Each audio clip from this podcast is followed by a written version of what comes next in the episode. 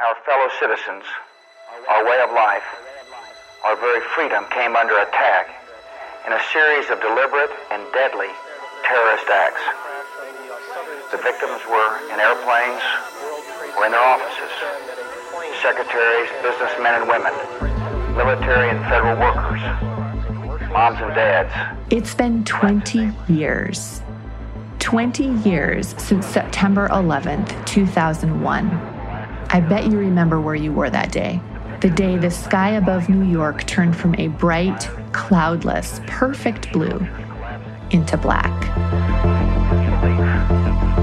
Terrible sadness. So I actually went into work early that morning, and my office faces south. So I was looking right at the One World Trade Center when I saw the first plane go by.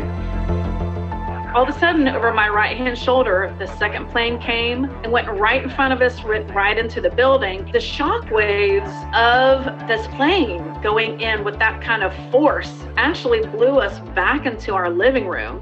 We did watch the second plane. It was astounding to see it actually just disintegrate. I mean, nobody thought that would happen. It was like another planet, another world.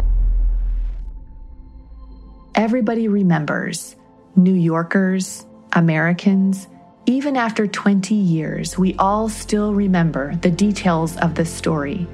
And yet, there are parts we have never heard before. And I had also went ahead and considered that everything in our apartment was probably turned to ash. I think just remembering that the strangeness of trying to explain to a family death to a four-year-old for their friend for nothing they did wrong other than get on the plane to go see their grandparents the suddenness of it, the unexpectedness of it. And I remember the psalm, Psalm 46, we prayed through. It starts with God is our refuge and strength, a very present help in trouble, and therefore we will not fear. My name is Sarah Zylstra, senior writer for the Gospel Coalition. My job is to find and report on places where God's Spirit is at work in the world. In this two part series, we'll follow the story of Christina and Brian Stanton, who were standing on their New York City apartment terrace when the second plane roared over their shoulders and changed their lives. We'll see how pastors like John Piper and Mark Dever handled the tragedy, and we'll watch how God worked in and through Tim Keller's Redeemer Presbyterian Church, which sat just three and a half miles north of the Twin Towers. In their stories of loss, trauma, redemption, and eternal hope, we see that God was and is and always will be at work, even in the darkest moments.